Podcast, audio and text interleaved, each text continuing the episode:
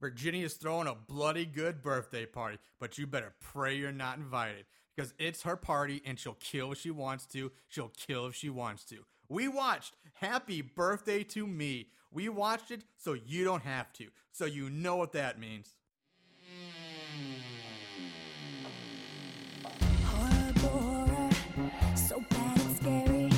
Splitting up is never okay. Plot who needs it?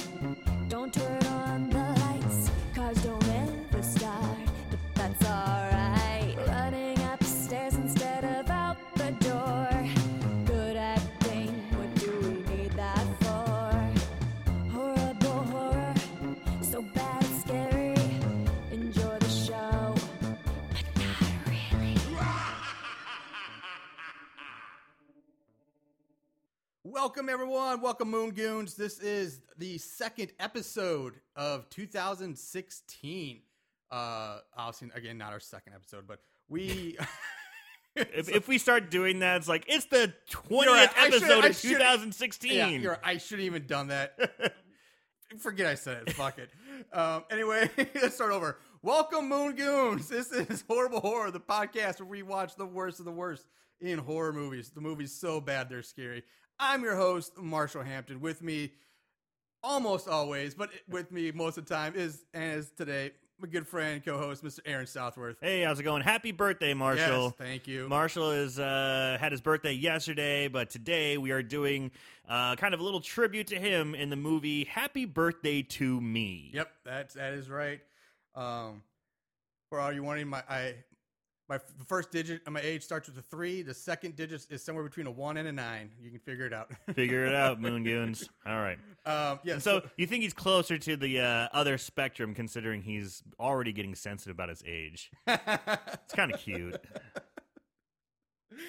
Oh, fuck you. So, anyway, happy birthday to me is uh, uh I think like a kind of overlooked and kind of forgotten about slasher movie from um 1981. It was released on May 15th of 1981. Um uh, so I don't know if I I don't have any like I'm if like box office so I don't know if it was a theater movie. I would assume it would be. Most movies were in back then. Well, it was it was done by Columbia Pictures. Yeah, it was a Columbia uh Columbia release, so I'm gonna assume it was in the theaters. and Columbia Pictures is a big studio, so they made some real big movies. So this is this is actually pretty well produced. yeah, it actually is.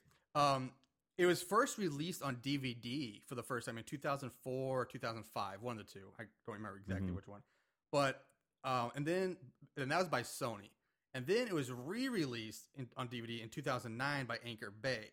And the reason for that was there was so much controversy, or I shouldn't say controversy, but so many people pissed off about the first DVD release Hmm. because they Sony for some reason decided to completely trash the original score, the musical, and just redo all the music, and it made like shit, like electronic, tech, like electric shit. That's one thing in my notes I put is I really really enjoy the score of this Yeah, film. It's really well done. That's why I'm bringing this up because the original, which is what we watched, Mhm. the Anchor Bay Yeah. re-release, they kept the original music in, and the music is really pretty good. I mean, it sets like, the tone. It does. It's eerie. It's creepy. There's some good Mhm. stuff.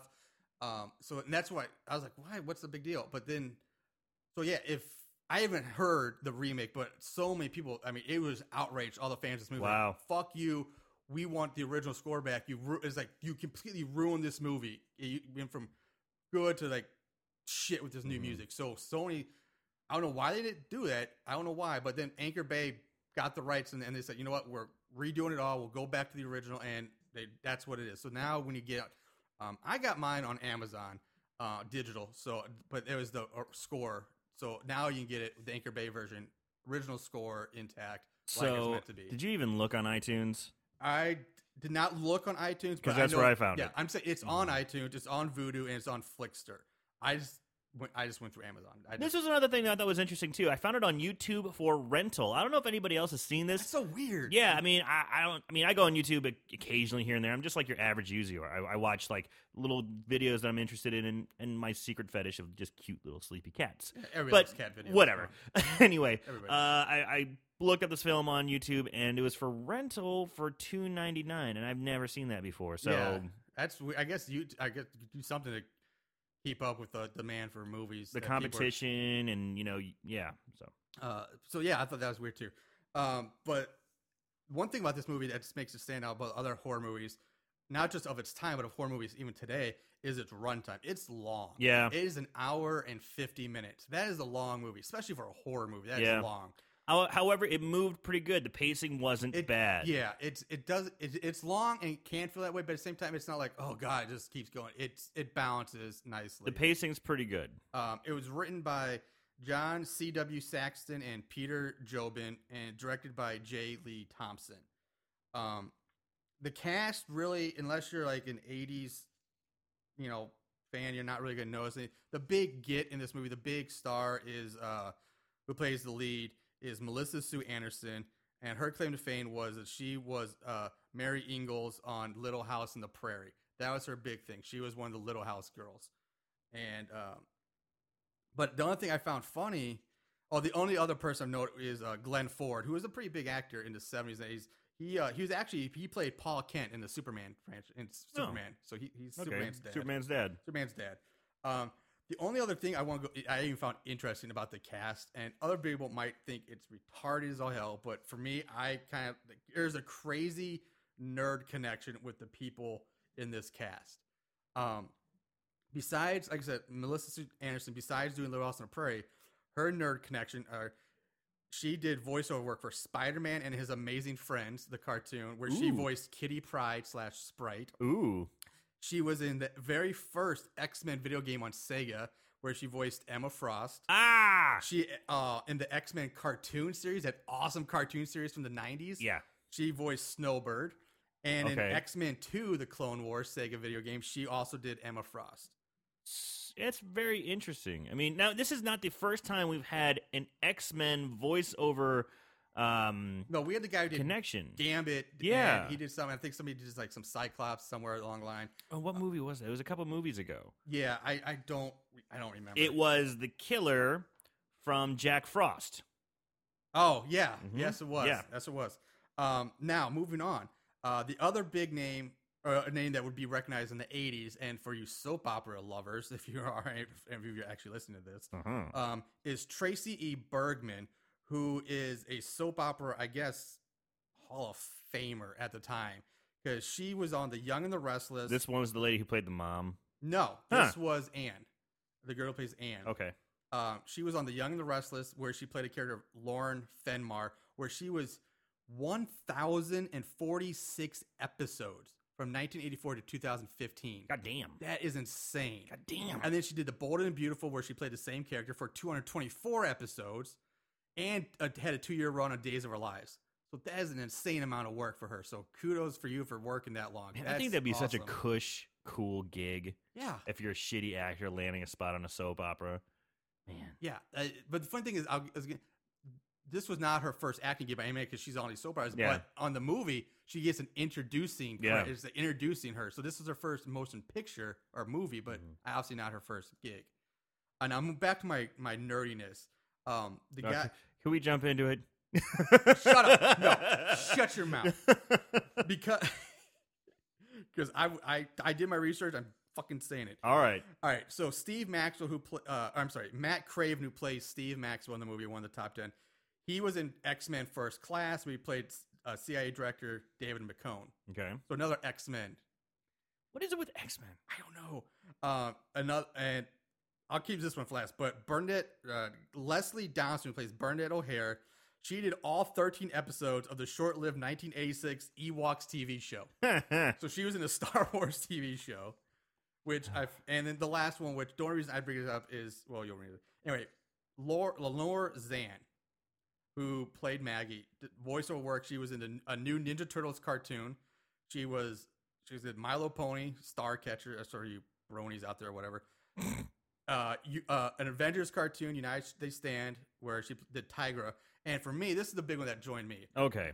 Marvel vs. at Capcom 2, the X- uh, video game, X Men vs. Street Fighter, X Men 2 Clone Wars, X Men, and the X Men cartoon. She all did the voice for my favorite Rogue. Oh, sugar. So that's the, I'm sorry. So you had to sit through that, but fuck it. I found the person who did like my dream, my love of my life, almost my rogue. It was the girl in this movie who did her voice. It's your party. You can nerd out if you want to. yeah, fuck you all. That's right, I can. all right, so now we'll jump into it. All right. Fuck everything else. So uh, the movie opens when we meet Bernadette O'Hare, who's leaving her uh, dorm room, and they're just like a, a big, like preppy private academy It's- high it's- school. I couldn't tell if it was a prep school or a college, and I think it's kind of a combo. I mean, it's, yeah, it's weird. Like, You would think at, I it gives you the impression it's like a prep academy, like a high school, because there's a headmistress and all that. But I don't know many colleges that have a headmistress. They have like deans and stuff like that. right. But, But, then their actions and the thing they're doing, like they're drinking and and everyone's time. very cool with it, and Yeah, very okay very with it. with it. So I'm thinking it's like but again, like, I'm thinking this is the 80s. Now I could be wrong, but I I don't know when they raised the drinking age to 21. It might have been maybe for some reason. Maybe I'm wrong, but maybe back in 80, 81, the drinking age was. we'll have to do our still. research because man, Should have done that. Should have looked that one up. It's it's definitely uh, they're they're very adult in their oh yeah, in their actions. Yeah, they totally are. So anyway, we're at this preppy private. it's a prep school, Prep yeah. school, and um, she's on her. She's leaving the dorm building. She's on her way to the village tavern, uh, the inn. It's very old fashioned in this. I love it. I think it was cool. Um, to meet up with the top ten. and yes, The top ten now is basically the nickname for the the preppy clique, the, the popular, the super rich kids of the school, the elite of the elite. So they're they're they're rich, they're smart, they're athletic, they're the top ten. No, yeah, Yeah, yeah, basically. Um, and so on her way, she encounters Mrs. Patterson, who is the headmistress, and of basically the school's name is Crawford. High, I think it's like Crawford. It's something Crawford Academy or something like yeah. that. Yeah, Crawford Academy. And Yeah. I was like, which is also funny because I was like, is that any relation to Crawford Sanatorium, which was in last week's episode, Mm, Night, New uh, Year's Night- Evil. New Year's Evil? Mm. So we had two Crawfords.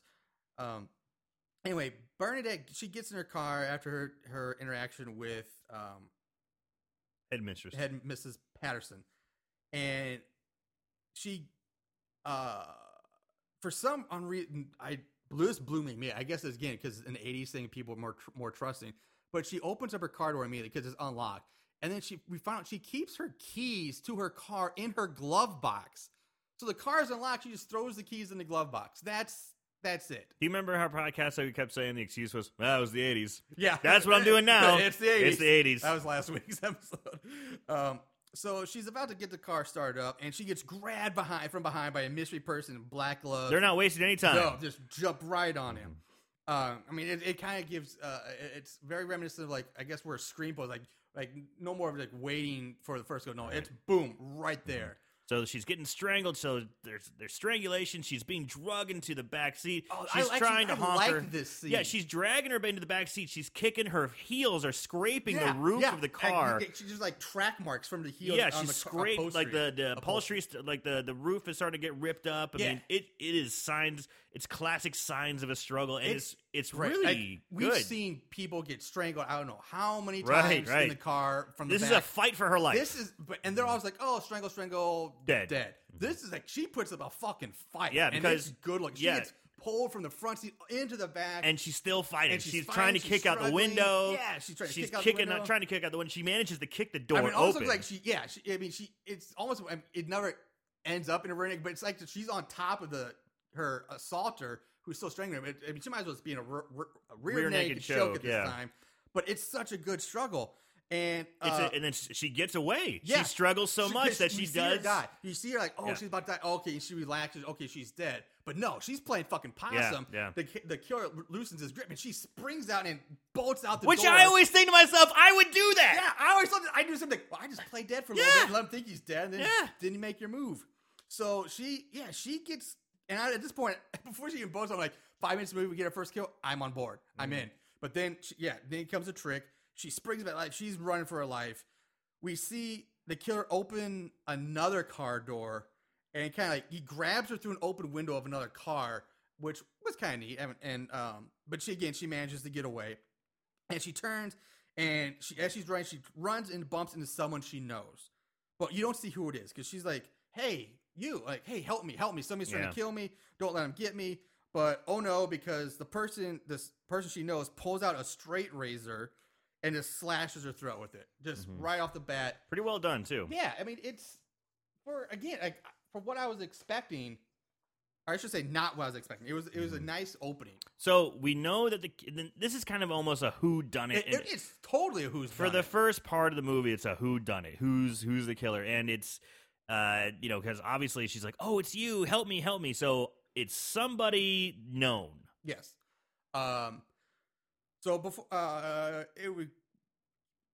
So yeah, And I, I killed, just left yeah. my yeah. She gets killed. So um, we cut to And then a- we go to the inn. yeah. There's a quick setup scene, establishing scene of this town's drawbridge, which because, kind of plays a big deal. Yeah. It's a bridge, you know, gets raised up in the middle for boats to go underneath it, and um, they they show it raising, and then we go to the inn where you meet the rest of the top ten, and they're all sitting around drinking and smoking.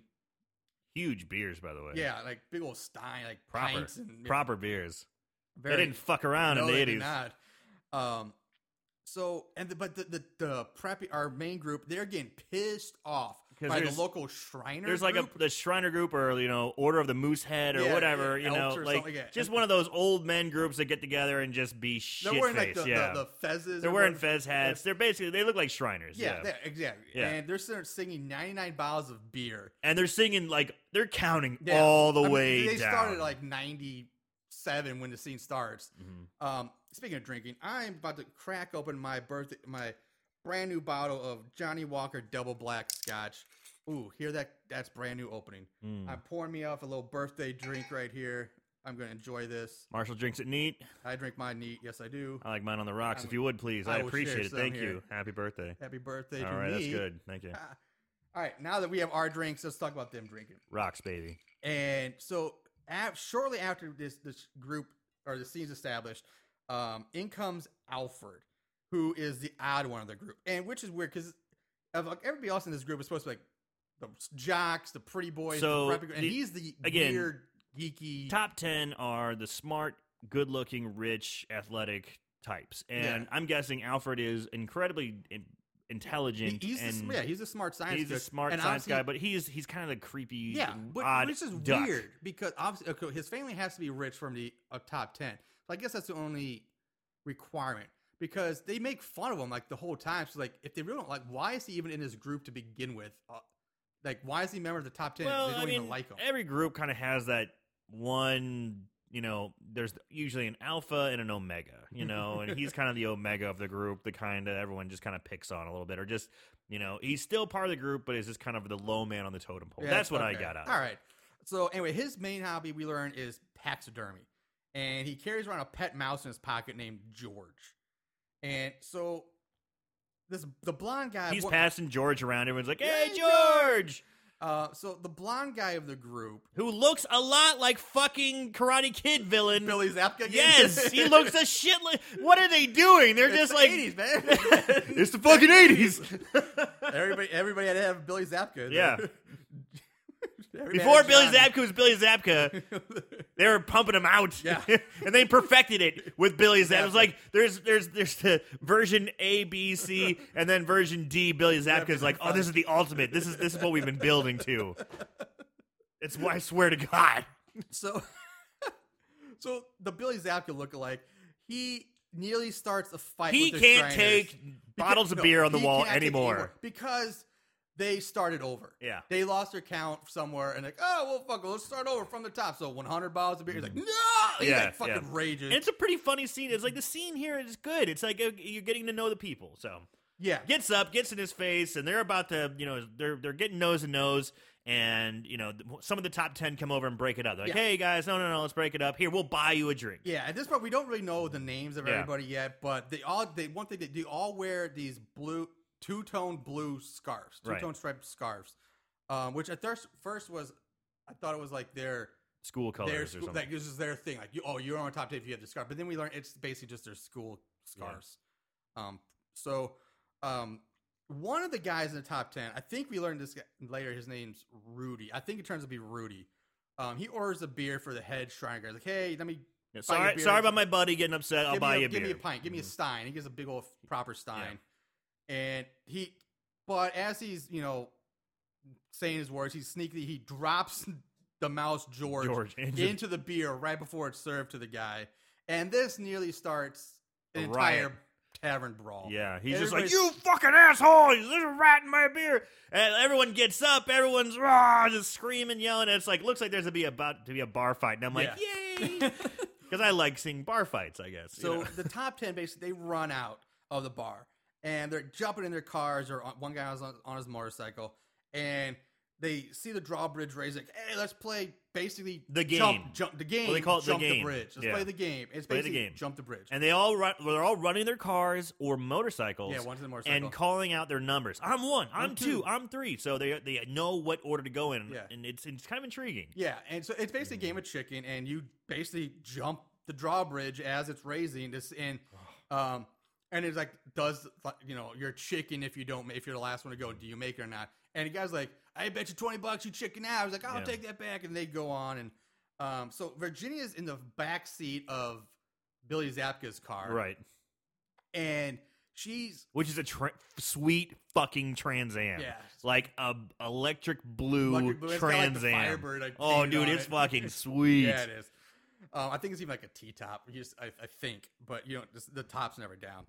Um, so she's in the back seat. No, she's in the front seat. She's Yeah. in, she's riding, and anyway, and she's like, she's like seeing what happens. She's like, no, no, don't do it, don't do it. So you see one, two, and then like the first jump is a little jump. The next jump's bigger. It's like the bridges are getting Right, right. higher, so the jumps are getting more extreme. Car 5 pusses out. Mm-hmm. Yeah, he's like, "Fuck that." it. But then Billy Zach was like, "Fuck you," and he so he's in the He dead hits the gas on his Trans Am. He's in the dead last spot, and he goes launching over the bridge. The car comes crashing on your side. You see, like bumper flies off, sparks flying. It's Dude, this Bad scene, damage. this scene, I just got to stop and talk about this scene in the movie. Now, this is in the 80s. These are the old days, the wild days, the cra- the, the dirty Harry, crazy Larry days. These are real people driving this car. This car goes so it, it just about goes 100% vertical. yeah, it almost is like straight down, like, Like, a ninety degree angle with the ground. It, I mean, and they show the whole. I mean, it crashes and breaks the whole front of that Trans Yeah. Am off. yeah, it does. and smashes back down. I mean, it's a real person driving this fucking car. yeah, there's no CGI in this movie. And it's an incredible scene. Yeah. And I couldn't believe, like, and to be perfectly honest, they really land like that, they'd be so fucked, up. Oh yeah, they Oh, would. Oh, God. yeah, so Oh. fucked up. So I'm like, am I here? This is for over a twenty dollar bet. So I hope the seven hundred dollars or several hundreds of dollars of repair work you're gonna have is worth the twenty dollars. It was that 80s. You made up. Dollars went a lot farther back then. Because that, man, it fucks that car up. Yeah. I mean, it could very well be totaled. Yeah. So anyway, at, once they get to our side, uh, Virginia or he guy, I'm sorry, but he just lands. He's like, "Yeah, I made it." yeah. Not to mention that his fucking Trans Am is completely yeah, he's like, destroyed. My car. Like, yeah. we made it. but I guess they're rich, snobby Yeah, bitches. they can so, afford it. yeah.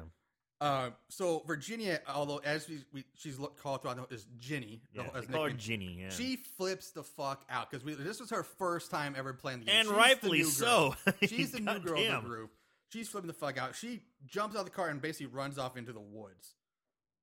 Now, this woods kind of ends up leading towards this little small Yeah. cemetery. She goes running off in the woods, and they're all like, "We should go after her." And then everyone's like, "No, no, no, no! Don't worry. She lives. She She, she lives, just like, lives right right, over over the hill. Yeah. It's no big deal. She's running home. yeah, basically. She's fine. Yeah. Yeah. And on the way home, she comes to this little cemetery in the woods, and she pays respect to what we learn is her mother's. She stops on her mother's grave, pays some respects, and we see someone creeping around watching her. You see kind of the, a black scar, a black glove, and you see somebody wearing a, a scarf. You can obviously tell in the shadows that's kind of dangling around his uh, or her neck. And God, I'm just for side note, Johnnie Walker Double Black is smooth tasting scotch. This is going down smooth. So Johnnie Walker, we like you. You to throw some money this way? I, I'd be happy. Yeah, I'm sure Johnnie Walker. Yeah, I'm sure Johnnie Walker is could get that. Banging down the banging- door to banging down sponsor horrible door. horror. Yeah. you never know. You never know. uh, so anyway, it, it turns out to be one of the guys from the group, which is pretty obvious at this point. But we still don't know his name at this point. I don't know who. It, Right. It's like the. I do know. I think it's the creepy foreign guy, not Alfred, but it's like the foreign guy. yeah, the French guy. Yeah. Yeah, I think he is French. Um, and he is like, "Let me walk you home" or something like that. He's got And- a very bad French accent. yeah, it's very bad. And he's really kind of creepy about it. She's like, no, I know, I'm fine. And she heads home.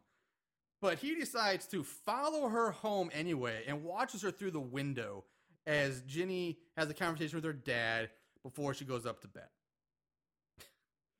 Not to be outdone by, you know, continue on with this creepy factor. He decides to climb the lattice work outside onto her, her It's roof. so funny because he's creeping behind the bushes and then he's like looking like, ah, how can I get onto the house? Ah, there's a lattice and then I can go to the window. Okay, I go. Raha. You know, and he just jumps. He scales the lattice like he's raped a thousand people before. Yeah, like- just like a rapey you know? Spider-Man. Yeah. Up he goes. and he climbs the roof and is right. He, opens up Virginia's Ginny's window and climbs right into her bedroom. like he's done it a thousand Yeah. times. oh God. It's it's like you know, Pepe Le Pew was kind of rapey too. Oh, he was very rapey. Maybe it's just all Frenchmen. Who knows? Maybe. so um Ginny comes up, she's in her room, she starts putting on some music from her awesome uh tape player. So disco. Oh Man, so- that was like soft disco. Yeah, it was awesome. and she starts getting dressed so she can take a bath. And uh she has I did notice this is class. This just shows you how rich these and classy these people are. In her private bathroom, she has her own bidet. Yes, yes, you noticed the bidet too. Of course I noticed the bidet. Yes. Okay, good. Because I was, I was, I was, I was watching it just while I was also cooking breakfast. I was watching on my iPad. I'm just kind of walking around watching it, and I was like, "Is that a fucking bidet?" and I went back. and I'm like, "It is. I want a bidet." I know. I was like, God, that's that's class. You know, that's class. Here right I there." am using toilet paper like a sucker. Yeah, fuck toilet paper. Fucking savages. No. so, uh, anyway, so the guy watches her for a bit. Like he, he's like he can't creeps up, watches her like the crack in the doorway, and then he, he does leave. But he Yeah, makes she, a noise she, on like the way she out. gets, she gets the sense that someone's there. She screams. Because she makes a point. They show her going over and closing and locking the window. Yes, yes, and the window's back open. Yeah, she hears Yeah. Mm-hmm. the noise of it opening again. So she, when she goes out, she sees it's open. The wind's She blowing in. She screams, and and she so she, screams, yeah. and she she takes the guy now drops down to the ground. You see him dropping. He takes off right into the woods. So, all right off the bat, Frenchie is Suspect number one. suspect number one because that's a creepy fucking that is, dude. That's Yeah. fucking creepy. Um, so it cuts to the bright sunny day. Um, it, I'm guessing it's the next day. You don't really know for sure. Um, Ginny and Anne are late and they're running to class through the through campus, and they enter the class as Mrs. Patterson is talking to the biology class about the actions that took place the previous night at the tavern, about the group of students getting causing trouble. Right. So, um, now the, the biology class they uh, they make a big deal of this galvanized probe and static electricity and twitching frog legs and all that. Yeah, it's And- science 101, essentially. Yeah. Yeah. And she starts having just triggers flashbacks in Ginny. Yeah, and it's weird While- because they they're, they're- she's watching. So the, the professor's like, uh, he's also he's got like a, a shitty German accent. yeah. Like, so if you pay attention, you'll see that I have the frog leg laid out. You know, is that that German? one's more Russian. Um, yeah, it is. Okay, whatever. Anyway, yeah, My accents are off today. that's all right. Regardless, he's shocking this, you know, frog legs to show the nerves still react to electricity, and then she gets this weird red light like shining on her face, and the camera starts to turn. It's like almost like a Wayne's World flashback. Like, Yeah. diddle-doo, diddle-doo, Yeah, diddle-doo, Early you know. '80s, you know, they gotta be original. So the as the aspect flashback takes us to some sort of old hospital machine she's in, and It's an MRI. Well, it's, It's uh, not even an it's MRI. It's, but weird looking. Yeah, It's nothing I've ever seen before. And her head is wrapped in like cloth, bandages. band, and- and her body's twitching all over. And the doctor tells her father that she's twitching because her brain tissue is reforming. This is some crazy Star Trek sci-fi medicine going on in this movie. Where is this doctor now? Yeah, where is Sure- this? Where is sure- this medical technology? Sure we'd like to have this medical technology today. you Sure can would. regrow brain tissue? Yeah. What a world. Oh, wait. Exactly. It's all bullshit. so basically, we kind of learned that she, at this point in the flashbacks, she had been in a coma basically for months and is undergoing this new experimental treatment. Um, and the machine starts beeping, and they're taking. They take the head, so it's like, oh, we gotta get her out of there, something like that. So they take the headpiece, this plastic dome, like off of her head, and she just Really sits weird. right up. I mean, it's like she hasn't moved in months, or she's not moving. She hmm. also she just sits bolt straight up, eyes open, Trying to talk. and the camera zooms out and but now the doc the two doctors and her father are She's all gone. alone. she's all alone and she's stuttering something about her birthday Trying trying to say stuff. something Yeah. and that's it and we go back to Ginny in the present day who's talking now to Dr. David Faraday, who's either like her guidance, like a therapist. It's it's a therapist. some- he's he's yeah. like her hardcore therapy, therapist. yeah. yeah. and he's talking. They're talking about her treatment, and he said something about how the medical procedure is based off of salamander DNA because salamanders can regrow tissue and limbs. So they use So if a salamander loses a, its tail, it will re- So they did something like that with your brain cells or brain tissue. which again in the '80s is. Crazy. What? yeah, it's bananas. I mean, Um, I like I like the and then she's the first participant. So she's basically like this project's Weapon X, is what she is. Yeah, and, and, she, it- you were the one. Wouldn't this be like world shattering Oh, yeah. news? Yeah. Wouldn't this just be everyone would know? Like, do you remember Dolly the sheep? I'm just about to bring Dolly the sheep up. Yes, I was just. the I'm- first, everyone knows this famous fucking sheep from Scotland who was the first cloned Oh. sheep. oh, Sweden. Whatever. Yeah, it's And- Dolly. Here is this lady who is in a coma, and all of a sudden her brain has been regenerated, brought Yep. back from a coma, a, a coma state, basically brain dead, and now she's back, and she's back 100%. And woo! Yeah, Yeah. no one knows. Yeah. no one Scientific. American Yeah. magazines, just nobody cares. It- it's yeah, it's No one talks about it. The top 10 who are, you know, it's supposed to be the top 10, don't know shit about no, it. No shit. Oh, she's the new girl in the group. So basically, this is where we learn that she, she has memory loss, but the flashback or the actually triggered something that brought back some, but not all of her memories. So now we're, that sets up the rest of the movie as okay. Now we- we know she's gonna start more and more memories are gonna Right. start coming back to her. Now this jumps us to a motorcycle dirt racetrack. Mid race, the top ten are cheering on one of their own who is in the race, and who, of course, the top ten guy wins the race after basically kicking one of the racers off now, the track now to into his, a river. To his credit, the other guy was kicking him first. okay. You know, it was it, kind of came down to like Ben Hur, you know, that chariot race. I was thinking like the old Sega game Road Rash, which I used to Yeah, play. The motorcycle yeah, game was like we are basically hitting each other with like fucking chains and yeah, then kicking each other off But it made me think of. Ben Hur when they're The doing the chariot chariot, race yeah. and they're going back and forth and they're racing and the guy starts kicking him, but the you know the, the top ten dude gets the upper hand and kicks him into the ravine or the, yeah, the river creek, freak or whatever it is. and he wins and everyone's like woo. And So it turns out they win two hundred bucks and yeah, or so like Yeah. Mm-hmm. because Steve, I think it's Steve, the one with the crazy hair. I don't know any of their names. He is a like fucking gambler holic. I like is- He bets on everything. Mhm. I like that guy. And so it, the winner turned out to be the creepy foreign guy that crept into Ginny's room. And um, What was his name again? Es- Estevev or something. No, You know it was- Actually, it is. It, it's something really weird because I actually wrote this down to make sure. The top 10, let's clear Mm-hmm. this up. Top 10 includes Virginia, who's a newbie, Anne, Maggie, Amelia, Rudy, Steve, Greg, Alfred, Bernadette. Oh, I just wrote down foreign guy. Ah, But it, it was like Ilya or something like that. Yeah. On IMDb, it's, it's like Estevan, Estevine, or it's some weird. Sh- it's a weird, stupid ass name. Who cares? Damn it! Uh, I, call liked it. I liked his name. I him- I just Was it guy. I don't know. it's foreign I guy. really like his name. so, um, anyway, we're, we're very PC over here. Fucking foreign guy. yeah, fuck him. so Ginny congratulates him on the win, and he tells her, "Of course he was going to win because I had you close to my heart the whole time." And he pulls out a pair of Ginny's panties, Yeah. which is the same pair we saw her take off when he yeah, crept into yeah, room. yeah, yeah. Because And- they're embroidered. Yeah, with like, like weird little- flowers. Yeah, Yeah, it's like yarn embroidered on like flowers in a heart. It's really weird. Um, so, so she of course she's like, "Fuck you." She gets pissed. Yeah, and she was pretty off, creeped out by him. I, I she should be. That's Yeah. fucking weird. I'm the weird French guy who stole your panties and wear them when I'm like have I- them on, under my you know under my jumpsuit or Yeah. my biker suit or whatever so it is. weird. Uh, so during this scene, it, you, they keep showing Alfred, who the entire time is looking pissed off. He's like angry. He's giving like the stink eye to people for some reason.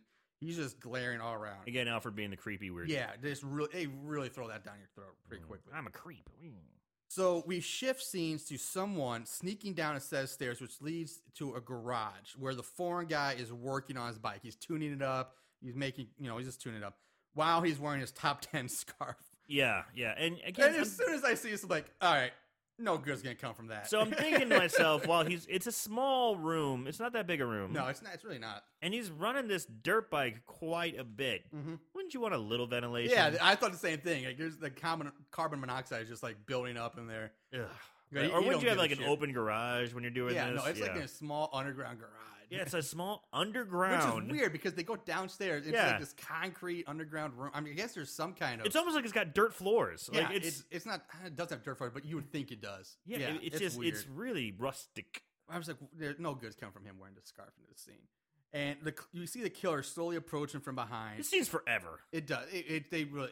It's an hour and fifteen minutes. Yeah. And Mario is why because the killer walks so fucking slow in these scenes. And obviously he can't hear because yeah, And so he basically walks the, the killer walks up behind him and just takes the end of the scarf and tosses it into the turning rear wheel. Into the spokes. into the spokes. And the, this yanks him face first into the tire.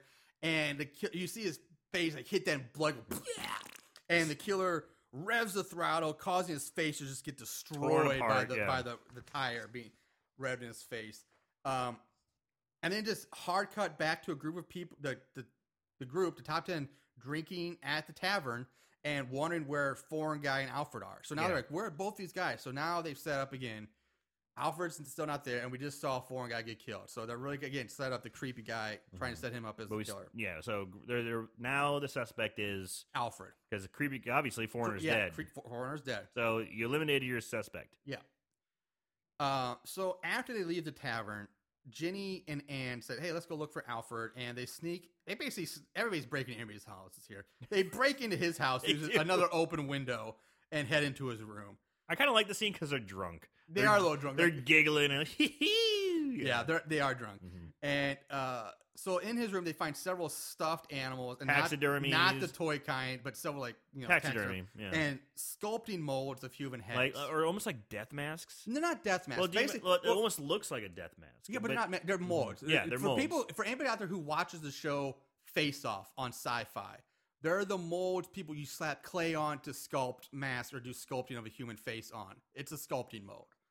Um, so they but they also spot something sitting in a tray under a cloth, and it looks like it's been bleeding, like there's blood in the tray. right. So they creep up, and Anne removes the cloth, and they scream because it's the severed head of Bernadette sitting there, and they're like, "Ah!" Yeah, Bernadette's the girl from the beginning. Yeah, the- Ah! yeah. and there's blood in the tray, and the girls run for the door, but it's locked. And then Alfred appears behind him. He's like, "What are you doing here?" Getting all creepy. Being creepy, And he's being like, weird. "Uh, we were worried." And they say, they try to, you know, be all innocent. Like, we were worried about you, and we, for you know, you didn't show up at tavern. We wanted to check on you. And so he gets all creepy. He's like, "If you're good girls, you can be my next model, like Bernadette, my next model. that she was a great model." yeah. And he then pulls out one of Bernadette's eyes and he flips on a light to reveal that it's just a fake head. And it's blatantly obvious when it goes where you can tell it's just Bernadette's the actress's head like Yeah, stuck to a yeah, hole. yeah. And then they change it to the fake one because it's so different. it's night and day. it's night yeah, it is night and day.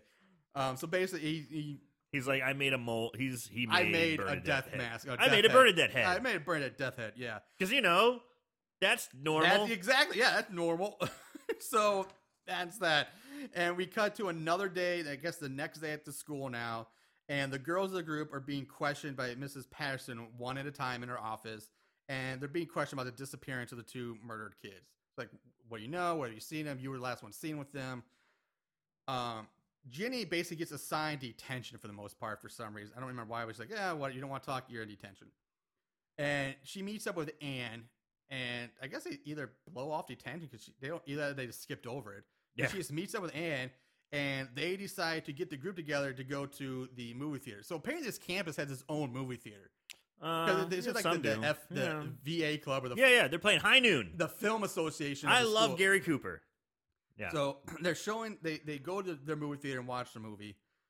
Um, after the movie, two of the guys get into a scuffle for some reason. I think it's Zabka and Rudy. I think over a girl. Yeah. because they're one that it's one of the blondes. It's I don't know their Maggie. fucking It's names. Ma- Rudy and Maggie are like kind of a weird thing. yeah, so yeah, it's this is something that's throughout the whole movie too. They seem to swap Th- I was girls. just about to say, they, like- they seem to is like swap girls and swap guys. Yeah, because girl, the guys they just keep think, changing partners. Rudy and Maggie are supposed to be a thing, but then Maggie gets pissed off when Rudy goes to hit, hit on somebody else. But then immediately but she goes other, to somebody but else. The other girls don't care. Yeah, Like Rudy, start he's hitting on Maggie. He hits on Amelia. He hits on Jenny later in the movie. Uh, blonde guy hits on everybody. Steve kisses Maggie in the t- tavern right in front of Rudy. They just they are. Con- I can't keep up Yeah. because they're. I mean, and to my, I didn't. I wasn't watching it that closely, but still, it was. They were. They were changing it. Boom, boom, boom, yeah, boom, like boom, every boom, scene boom. somebody's making out with somebody uh, into somebody else. It's very Like, incestuous yeah, top ten. it's a very swinger ass. Yeah. It's a swingers club basically is what it is. But um, so there's a scuffle over a girl. Yeah, there's a scuffle over the girl, and um, so uh, Billy Zabka, uh, which is Greg. Greg's his name. Greg is the blonde guy, and Let's Rudy. just call him Billy Zabka. Okay, Billy Zabka, and they Billy Zabka gets in his sweet blue tra- uh, Trans Am and drives off. While the others say, "Let's go have a drink at the tavern." You notice they never showed the front of it. I noticed that. Um, the very next scene, like the very next scene, this killer is creeping around outside of Billy Zabka's house or- or the blue car. Yeah. Which this they do show has now been magically restored. Yep. To perfect condition. Yep. It is in tip top. T- He must have a hell of a guy. Yeah. You know, everyone's like, "Oh, don't worry, I got a guy. Who can, I got a guy. I got a guy who can buff that out. Yeah. I got, I got a guy who I can do guy, that. I got a I got a guy. He must have the best guy So- in town, Um. So or we- a stock, just a whole bunch of blue Trans Ams. That, that- you, got, you bought like a six pack. Yeah.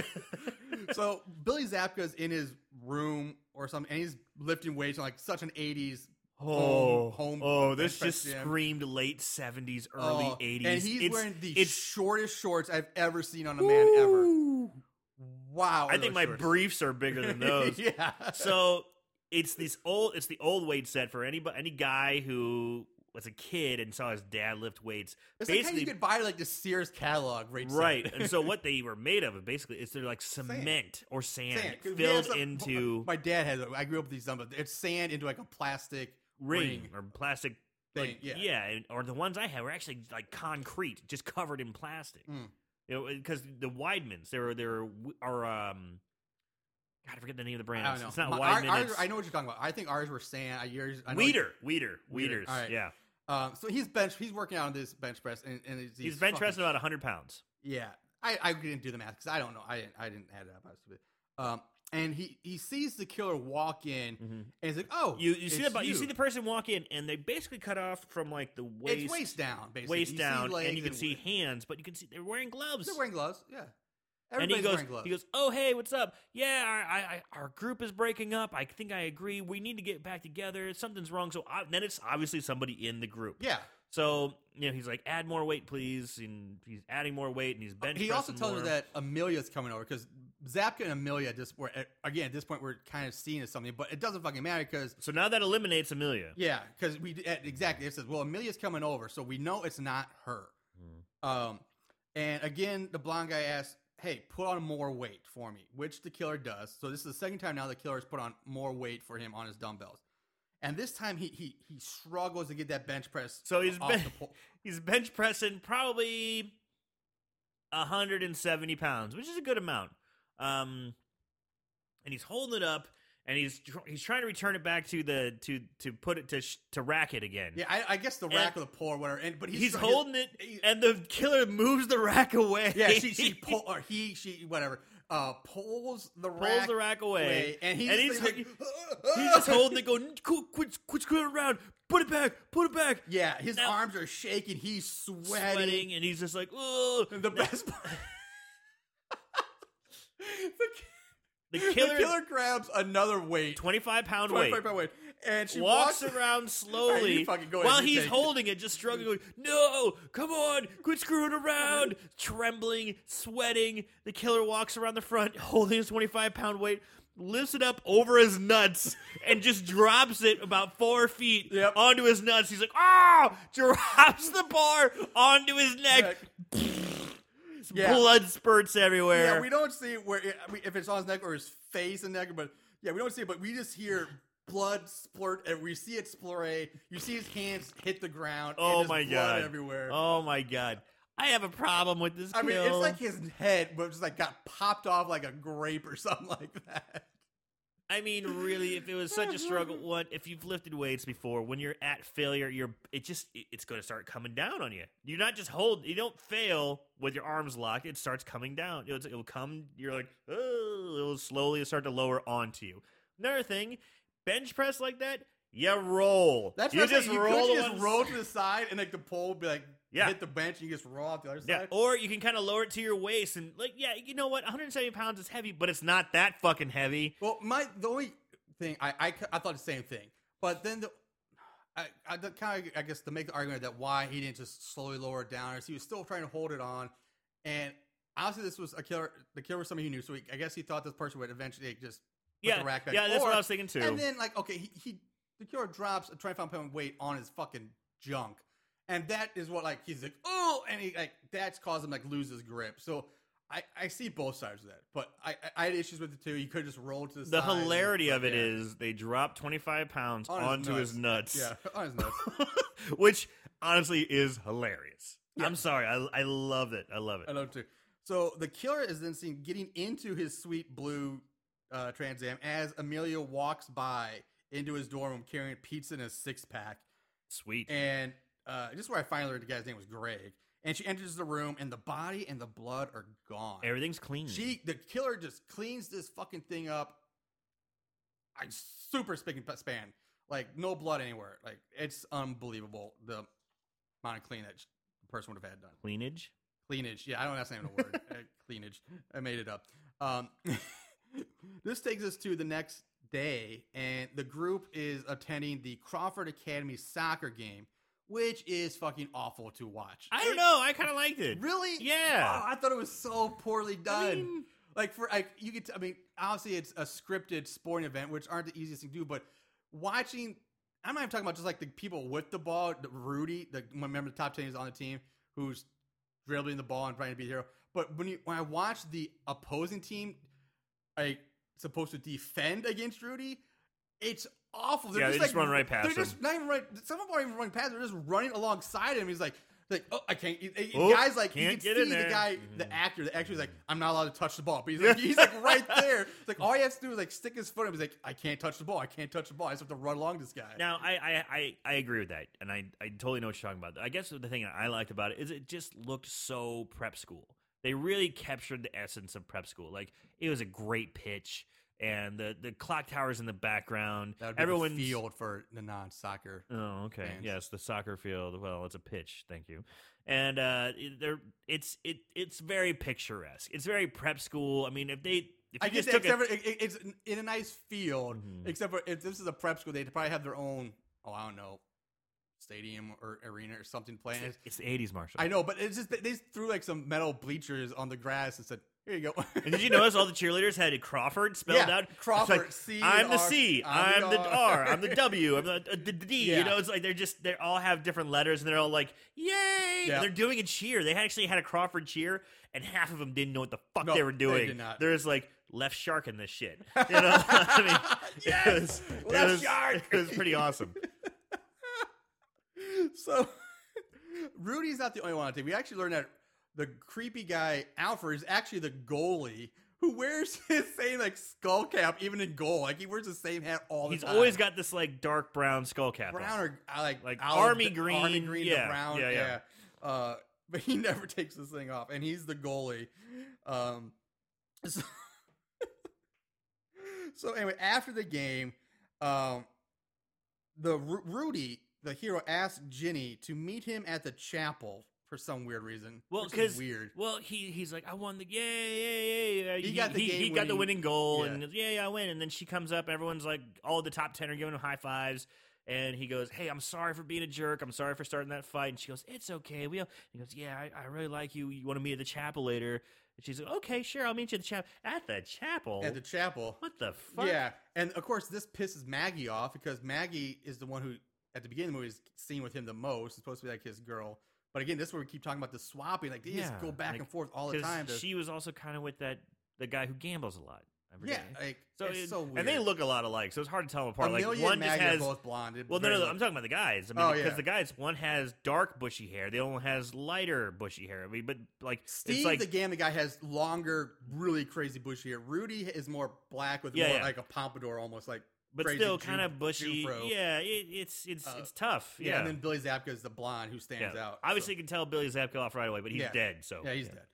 Um, so anyway, on his he's running to the chapel in his sweaty soccer gear. He doesn't even get like, "Hey, I'll meet you after I change or shower." He's straight in his gear, runs to the chapel. Yeah, they didn't. I didn't get that. But anyway, go on. But yeah, he's he's going. He's leaving campus. I thought he's- I thought he was going to his dorm No, he stops at the garden. He stops near this little rose bush, and we see him kind of rebury something. When I when I saw him stop, I, I thought, oh, he's gonna pick flowers I think for that's what her. supposed to think. That's what I thought. I was like, oh, what a cute romantic No, gesture. we don't see what Nope. he's buried, but there's something that's previously buried there that's kind of showing through the dirt. So he like reburies it. He's burying evidence. I'm and thinking, then- okay, and then he the runs off again. So now he's magically changed clothes because in the very next scene is him and Jenny in the chapel, and this is where this is where I first learned his name is actually Rudy. So it's been a while into the movie now, and he's leading her up to the bell tower, and the whole time he's just reciting really creepy poetry, like really Yeah. weird shit about death and all sorts of weird Being, stuff. don't be sad if we die, for we will be living forever amongst the undead. And Yeah, things. it's really weird. you know, and and is he's doing great voices. He's like kind of harnessing Vincent Price in a way. Like he's Well, doing and, and he starts doing like Quasimodo impressions and all sorts of stuff. And uh, like Renfield and stuff. Yeah. Yeah, yeah. uh, so he gets to the top of the, the, the tower and he's like, "Hey, let's cut the rope to the bell. That'll be funny, ha ha ha." And he That's pull- just a dick move. Yeah, it is just a dick move. I don't understand. So the yeah, there's there's they're in the chapel and they go up in the tower where the bell is. So I guess the the minister, whoever comes by to ring the bell, actually physically pulls a Yeah. Ding dong, ding dong, to single to signal what time it is. Yeah. So essentially, he's just saying, if I cut the rope just enough, when he pulls on it, it will break. And that's it. That's Yeah, the gag. that's- it's like yeah, that's that's it. just a dick move. And it's even not Jenny's that, like, "That's stupid. yeah, don't that's do that." that's dumb. but yeah. he pulls out a knife. And he's being fucking creepy the whole He time. is being and he pulls creepy. out a knife and he slams her like the only route of escape for her to get away Is the trap he door. shuts it and He he, slams slams, it it shut. shut, with Yeah. his foot, opens up a knife and starts approaching her starts really slowly walking towards her with, this knife. crazy eyes. Yeah, he does. But then just boom, quick cut to the floor of the chapel, and we see blood dripping down from the bell tower opening in the floor. And the priest walks in. He walks over to the rope. He rings the bell once, and the rope comes falling down, and the frayed end's all bloody. And we next see Ginny rushing into the hospital, and she has another flashback when I- she's Uh, before we get to that, okay. The priest when he pulls it, he goes Jesus, which I thought was kind of funny. But he picks up the rope, he looks at it, it's bloody and frayed, and then he sees the blood splatter. Yeah, and the the priest just starts going, "Help! Murder! yeah murder. Like, what? what? You got murder from like a small pile of blood. I mean, yeah, I'd be, I'd be like, oh, I need to investigate. Something wrong happened, but he just immediately leaps. yeah, straight to murder. I, I Murder! forgot about that. yeah. Yeah. he, he, he It's so weird. huge jump to the conclusion there. Um, so in the hospital, Ginny's has another flashback triggered when a man in a gurney gets ro- uh, rolled past her With a And fucking huge head injury. Yeah, I mean, there's blood everywhere. blood, his head's basically just mush. Yeah. And this flashback is of, of Ginny getting brain surgery herself, and I mean, it's just she's you know you actually see the scalp get cut open and brain and her brain Pretty graphic. It's pretty good. Yeah, it's pretty Like good effect. replacing the bone flap and everything. Yep. Yeah. And, then it's right back to her freaking out in Dr. Faraday's office. So now she's gone from the whole hospital, flashback straight to therapist's office. So I don't know how she gets there or how she. Yeah, it was a very confusing. Like, why is she at the hospital? She asked for the doctor. Is the doctor's office in the hospital? I thought she was running there to check on. Well, it's it's fuck it. It's revealed there that Well, Rudy. th- th- this is the problem. This is this is a really shitty. Well, this is a shitty edited scene because guys coming at her with a knife, cut to the preacher with the blood on the floor, screaming murder. Then you see Ginny running in the hospital. It's like, okay, I thought she might have been dead. She's not No. What happened? exactly. and she's asking about Dr. Faraday or David Dr. Faraday. Cuts to that weird scene, and then it cuts to her in the office yeah, of Dr. Faraday. it makes it's really confusing where what? It's yeah. a really bad Because the first time you see the doctor, I'm thought I thought, okay, is this guy on campus? Like, is he like because she's after school? Then he's sure, in the office. Sure, So and the office is a very. It's like uh, if I A mean, nice big office. yeah, and, and you don't have nice big relaxing offices in a hospital. No, you, You, really- might have a small office where you actually practice out of, and you go to do your paperwork or whatever. Yeah, It's really confusing. it is. It is confusing. Um, So anyway, Faraday, we after that he's now at his house, and he hears a radio report that talks about the missing students, and that's um, and then. And then, so he goes to the school. He's like, "All right, all these students are missing." I'm, he goes to the school now. He goes to Crawford Academy, where we see cops and detectives are interviewing students. It's like a They're all in the library. Yeah. Everybody, it's like one by big, massive investigation mm-hmm. going on now. People are murmuring. It's like, oh, so they're they're they're dredging the bottom of the river. They're Yeah. looking for the bot. They're looking for bodies now. And now outside, one of the kids' scarves is un- the one is unearthed in the rose garden. Same rose garden that Rudy was yeah, burying. It's right, things. it's where we Mhm. saw him reburying thing, and it's a buried scarf.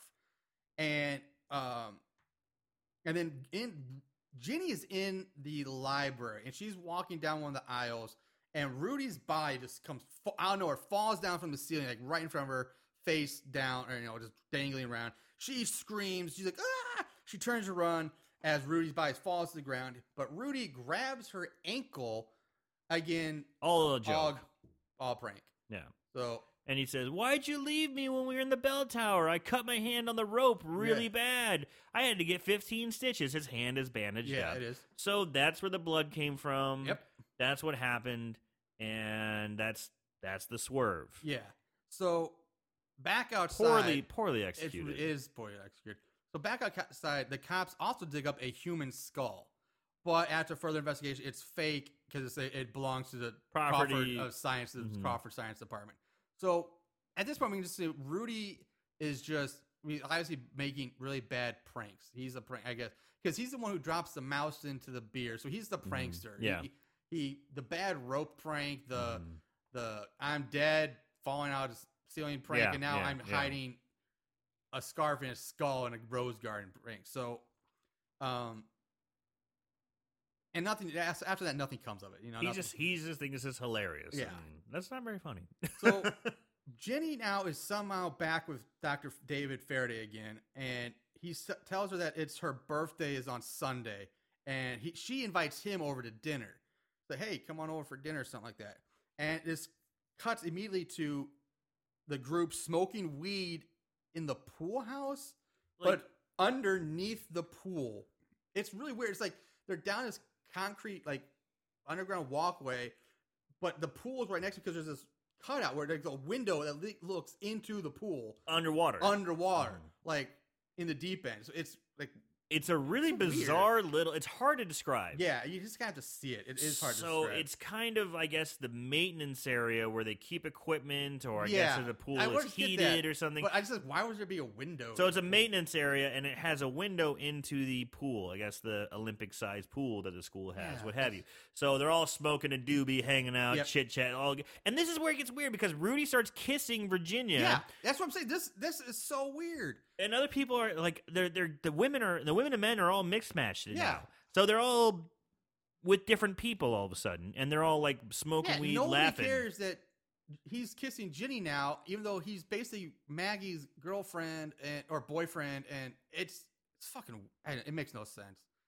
Um, it's impossible to keep track of, and at this point, it's just who fucking cares? Yeah. Just don't even try.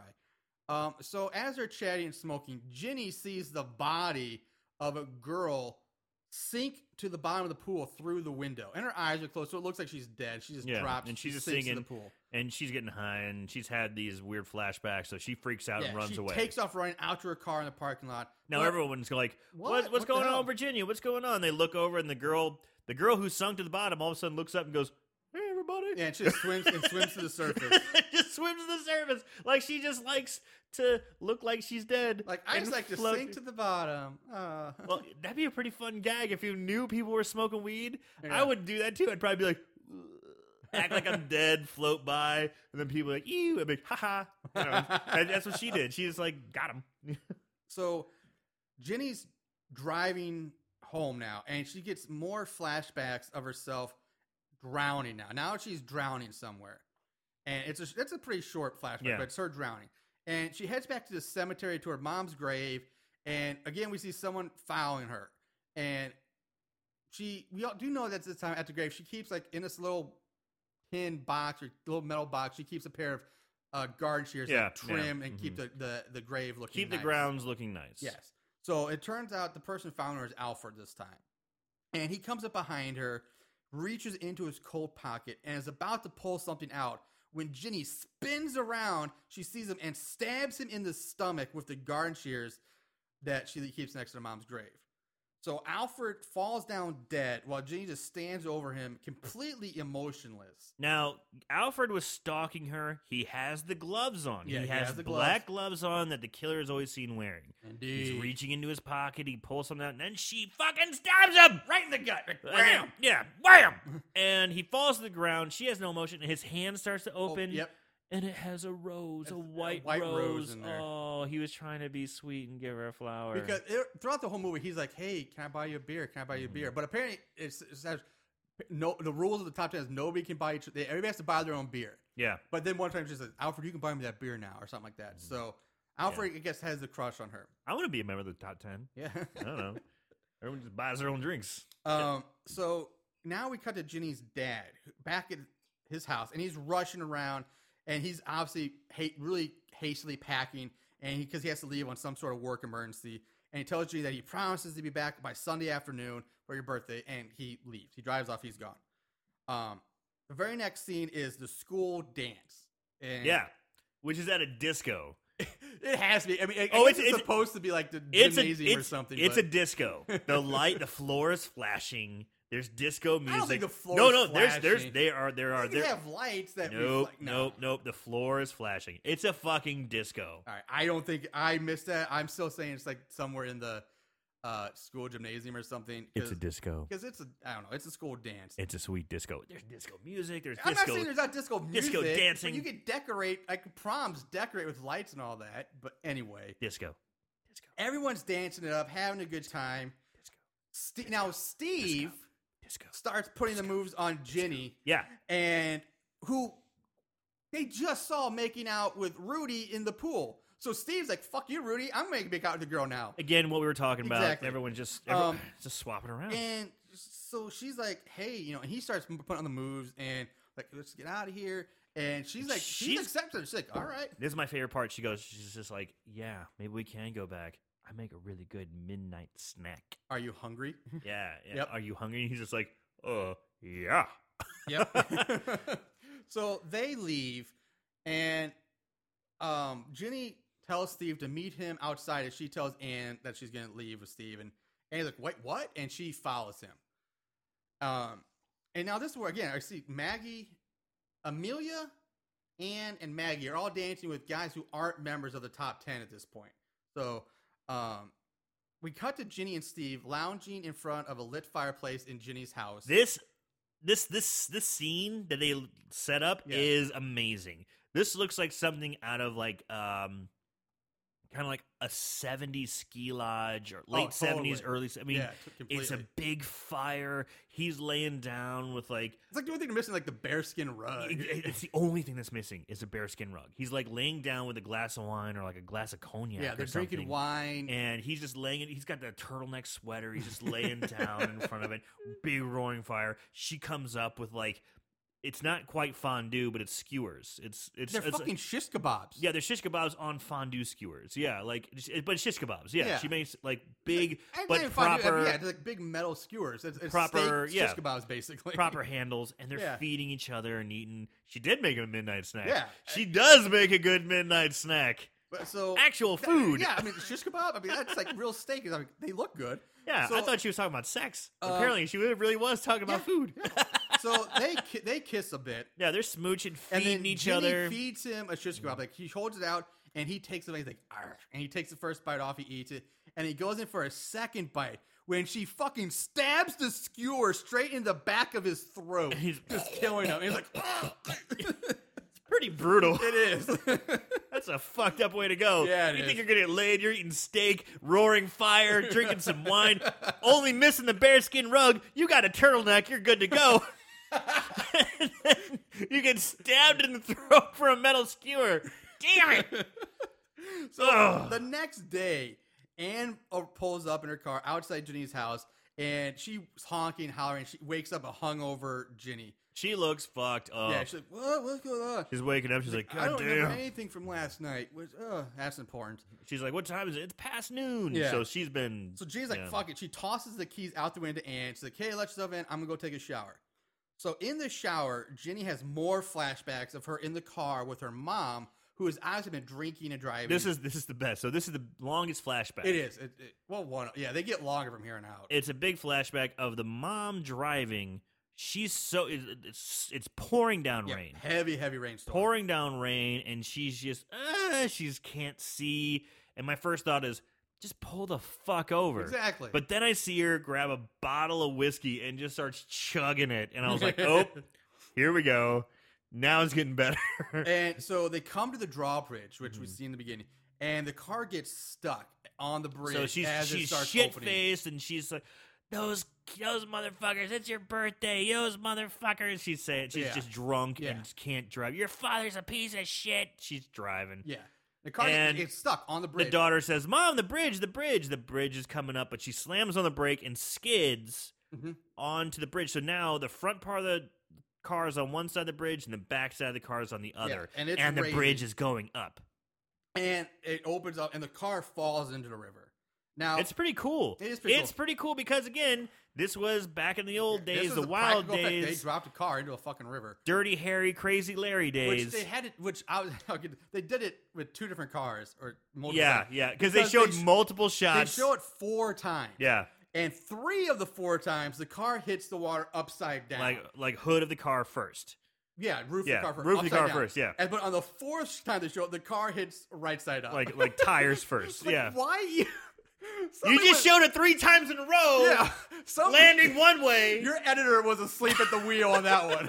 like, who's watching? It's like, all right, upside down, upside down, upside down, and he clearly shows right side. I'm like, What? oh shit! Like, who? Where's your quality control? Who missed that? what are they? They're driving a sweet fucking big Ford Fairlane. Uh, the car is amazing. Yeah, I mean they're rich, so yeah. Oh. Like, why even show the fourth one if the fourth one's fucked up? Just leave it at three. Yeah.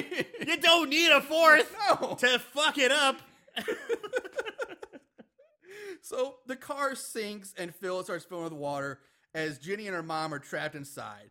And her mother's like, take a deep breath and, and swim to the surface while I open the door. And she's like, no, mom. She's like, do it. So she opens the door. So it, and I'm thinking to myself, why doesn't the mom try? But she, they show her kind of like struggling with the seatbelt. I, I think they tried to show that she it's was like, very, if they do, it's very glossed over that mom's trapped. yeah, because it doesn't make any sense. Why No. doesn't mom try to make a run for it too? Both of them just swim to the yeah, surface. Yeah. But she's like, they, they, she doesn't say I'm stuck, I'm trapped. But I think they kind of, because she her head, she's not raising her head above the water because Jenny's like sitting up. The water's probably about where the collarbones. Collar- is. yeah, I was about to get collarbone level. So Jenny keeps rising up a little bit higher in the water, but the mom stays at one spot. So it's kind of giving the impression that she's stuck, but it's really poorly done because It. It, they don't, they don't again, establish it very well. yeah, And so she does. She opens the door, water floods in. Jimmy's Gin, Ginny swims away to the surface, leaving her mom to drown in the car. And it was kind of graphic. Yeah. They showed the mom's face underwater. She's like, ah, screaming. Bubbles are flying everywhere. She's fucking drowning. Yeah. Yeah. Um, so now we're back, jump back to the present day. Ginny snaps out of her daze, and her whole bathroom is flooded with water from the bathtub overflowing. And she pulls back the shower curtain and finds Anne's body submerged under the water, eyes open, looking dead. This was really weird because they did this weird flash back and forth between Ginny screaming body in the tub, Ginny screaming body in the tub. Ginny first pulls back and looks at the body drowned under the tub. Yeah. She's screaming. They, they flash at Ginny screaming. They flash back to the body. The body now has a slit Yeah. throat It's severed head. and there's yeah. blood everywhere. I- really everywhere. It's like, why she they screams. They go back, and now the water's clear. Well, yeah, it, it's not just not just her. It's a completely severed head. It's like neck up, is Yeah. no body, and just bloody ass water. I don't. oh, And I, at this point, I wrote, "I'm not sure what's happening anymore. Yeah. I, I don't know what's going on with this. Like, why is this happening?" The editor kind of sucks The, the editor just lost his fucking mind. Someone in this movie because we had we had problems with the bell tower, we had problems with the drawbridge, and now we got the problems car, and now the, the, here. the, the editor's Yeah. just like all over the place. Yeah. Who knows what happened? So she starts screaming out, "David, David, help!" And all of a sudden, David Faraday is there. It's like what? David's in his office. Huh? Huh? Oh, I Like hear Superman, Ginny I hear. crawling. Yeah, I must go. He's gone. Yeah, and so Ugh. David Faraday is entering Ginny's house as Ginny tells him, like, I killed Anne, I killed Anne. And he's like, slow down, slow down, show me, show me. He's like, no, no. He, dra- he, drags her I don't know how therapeutic this was. Yeah. you know, she's not like, screaming. "Hey, wait here, I'll she's go pulling- look at. She's in her underwear. She's all, all she's got is like a t-shirt on, and he's just he's this old man just grabs her in her panties and just dragging her upstairs like, "You show me, Yeah. you show me." I'm like, if you just turned it on and that's what you saw, you'd be like, "Oh, this is a rape scene." but he's dragging her upstairs like, "You show me the body, you show me the body." And you know she's screaming and fighting, and she open. He finally opens the door, and there's nobody, no, Right. no, no It's body, no gone. blood, no, No. what the whatever the fuck was going on. the water's all gone. The Yeah. floor's completely Yeah, yeah, dry. Everything's pristine. And so they're downstairs now talking in front of the fireplace. And he asks, like, what relates the trauma to her friends? Like, what's Right. this connect? And she's like, the bridge. So she has this, uh oh. And he tells her that he, D- David says, like, okay, I'll stay with you till your father gets home. Right. And so they hang out. It's now midnight, so it's now officially her birthday. It's Sunday at 12. It's my oh, birthday. it's my birthday. So now we cut to the cops searching the woods along the road out front of Ginny's house. As the detective pulls up to her house and starts knocking on her door, David answers like, "Hey, I want to talk to Ginny." She's like, "Nope, she's not feeling well." Um, and detective tells David that Anne is now gone missing. So, uh oh. Um, David reads. He's reading the newspaper and he's like, "What?" Some catches his eye, but you don't see what it is right away. Yeah. And he goes to tell Ginny that Anne is missing and shows her the paper. And the front page is all the missing students. So it's a five or six missing students. yeah, all their and it tells their names, their their school photos, and what's happening. Yeah. And we get another fucking flashback um, of before the accident. And this is on a previous birthday party. This is like the big, big flash. one Long big, big flashback, long yeah. one. And Ginny's mother was planning a birthday party out in like this little cottage that's on like the back acres of their land, Yeah. like this little tucked away cottage. And the mother's invited all the missing students to the party. And she even says this is the richest of the rich, the, The most richest kids in elite. yeah. These are the most elite students at Crawford Academy. Yep. So and nothing's too good for my, daughter. Exactly. And I'm none gonna- of them show up. And none of them are there. The party is at four. It's five o'clock, and sh- mom's getting hammered. Yeah, and uh, uh, you can hear the thunderstorm start rolling in from the distance. The phone rings. It's her father calling to tell her that he can't make it home because again he's away on work, some work emergency. And Jenny's like tells her mom that she heard the others talking about a party at Anne's house, mm. and that's why no one showed up because they all went to Anne's birth or Anne's party. So mommy dearest decides to crash Anne's party. Mommy dearest. Yeah, she So- does. but she never makes it past the security gate She's and the gate man. this is like really smacks of desperation. Oh, this it's mom, so and so it was bad. really it was it, kind of gave you a good idea of what the the mom is fucked up. This was like something you would see almost like I, you would see this like a nowadays like a housewife show. Like I Right. could see like a housewife of New Jersey, some drunken house like you did it, just going so crazy. this is outside. kind of the, this is the sense I got from it is that mom used to be white trash and is now rich, Yeah. like married rich or fell into money somehow. And she was like, "You're not good. You're not too good for my daughter. I'm rich now. You let her in. I can buy it. I will never be bought again. I have money." She's like pounding on the gates. yeah, it's, exactly what she says. It's pouring down rain. She's getting wet. Just total white trashing it out. yeah, You know, I mean, you can take the white trash out of the I don't know Trailer park. trailer park, but you can't take the trailer park out of the white trash. Yeah. She's banging on the gates. yeah. And she's like, out. Yeah, I'm never gonna be bought off again. yeah. And, And- the security guard's like, "Go oh, home. Yeah, Take your daughter and go home. Get like- out of here." It's like you rich suck up. Mm-hmm. She says like, I swear those rich suck up assholes will pay. She makes Yeah. him a threat, and we snap back to Ginny waking up screaming in bed while David tries to calm her down, and she manages to get away from him. She runs off, and we see someone pick up a fireplace poker. Walk down the hallway. The camera shows a barefooted girl holding the poker, but we don't see the face yeah. And she walks up behind David and hit, bashes him over the head, killing him. Jesus But G- Christ. it's not just the head; like it, this thing goes like must have gone like through his head because it shatters a closet door. Uh, His skull must be made of like- plexiglass. yeah, or you Jello know? or something like that. Yeah, because blood explodes everywhere. I mean, its blood is everywhere. I It's mean, like it's- its head shattered. It was like an eggshell. Yeah, you it's know, like just, the scene in the original Halloween where Michael Myers like breaking through the closet to get Laurie Strode. It's kind of like that. I mean, this firebug just shatters this goddamn closet door and blood is everywhere. it just it from from floor to ceiling covered. yeah. Um. another his, I was gonna say his head must be kind of like a, a a Gallagher watermelon. Right. It's like yeah. if, if you're see Gallagher smash Yeah, that's what happens to this guy's head. Um, anyway, outside, Ginny's father is pulling up, and he gets out of the car with Rat's birthday present. So he's being, he's like, "Oh, you remember?" I made it back. I made it home in time. Yep, he goes inside and he covers, puts, gets down, and covers him with his coat because he wants to be a big surprise. He's like, "Jenny, I'm home. Jenny, where, Jenny?" And he's like, "Oh shit, what's going on?" So he goes upstairs and he finds the blood drenched room.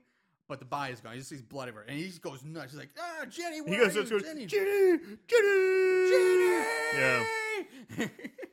so he makes his way out to the cemetery where he spots a girl in a raincoat, and he runs up to her, spins around, but it's not Jenny, it's Amelia, Yeah. looking like she's in a deep trance, holding a birthday present. This was so weird. I thought so too. Like, what the fuck is happening? She's Why? standing in the pouring rain, staring at the cottage, just like, and she looks like she's fucking gone. Yeah. like no, lights like are on. Like, nobody's yeah. home. Like, why? The guy spins makes no around, to me. and she's just looking through him. Like it's it's gone. Like Yeah, she's I just don't understand what's happening. There. yeah, she's just gone.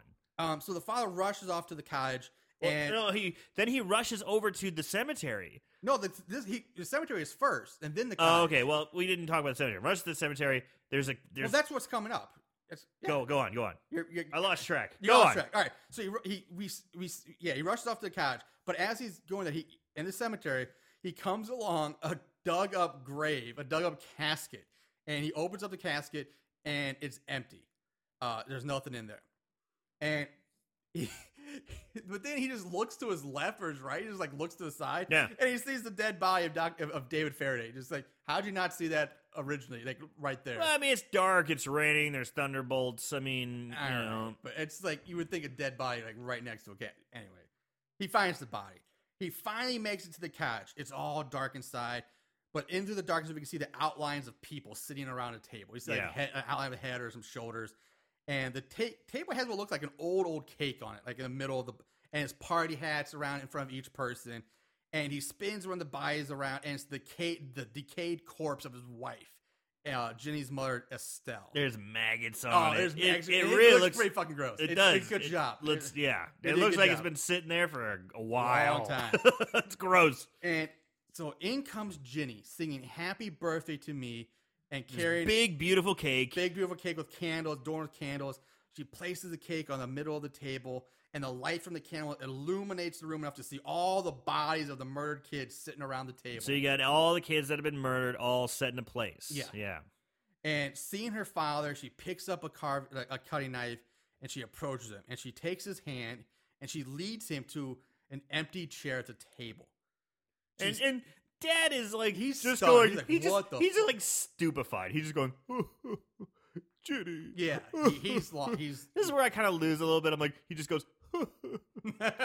And you see all these dead bodies, your fucking bonkers daughter, and all he does is close his eyes the whole time. He just closes his eyes like, no, no, yeah. no. I'm like, really, dude? yeah. Come on. So I just want to wake up. he, he he sits down and she places the party hat on his head. Which is kind of funny. Yeah, and she blows out the candles and cuts the cake.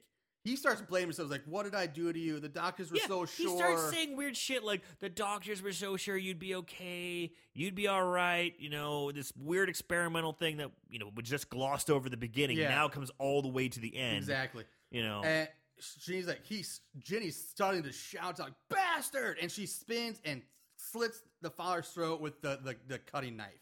like the flick of a wrist, his just throat is right gone. He falls over dead. dead. Now Ginny goes. She turns up the light from a kerosene lamp. And she turns towards the body of one of the girls who is, we see is slumped over on the table, her head's on the table. Who the we table. think is what's her name? you, you probably think you're supposed to think it's Anne. Right. And she says, "Now for you, bitch." she lifts up the body of the girl and brushes the hair aside to reveal that it's Ginny. yeah, it's Ginny. So Ginny. now we have Ginny one and, and Ginny Ginny two. two. So Ginny one calls Ginny two little sister, Right. And Ginny 1 starts cleaning off Ginny 2 and takes off the blue top she was wearing to reveal the same white dress. So they're wearing the same thing. Yeah. Ginny 1 tells number 2 to take a good long look. And oh, Ginny 2's now awake now. Yeah. And she's like, You did all this. I did all this for you. Yet you ruined that since she ruined her last party, she made sure this time everyone was here just like she always wanted. And as a special treat, they all get to watch you die. Yeah. So Ginny 1 places a knife in number two's hand and says, um, First murder, then suicide. Everyone will know just how crazy poor little Ginny went. And Ginny 2 becomes a struggle. And during the struggle, Ginny 2 grabs Ginny 1 by the hairline and, like, and pulls. Pulls. And this pu- Ginny 2 Ugh. pulls the face off of Ginny 1 to reveal Anne.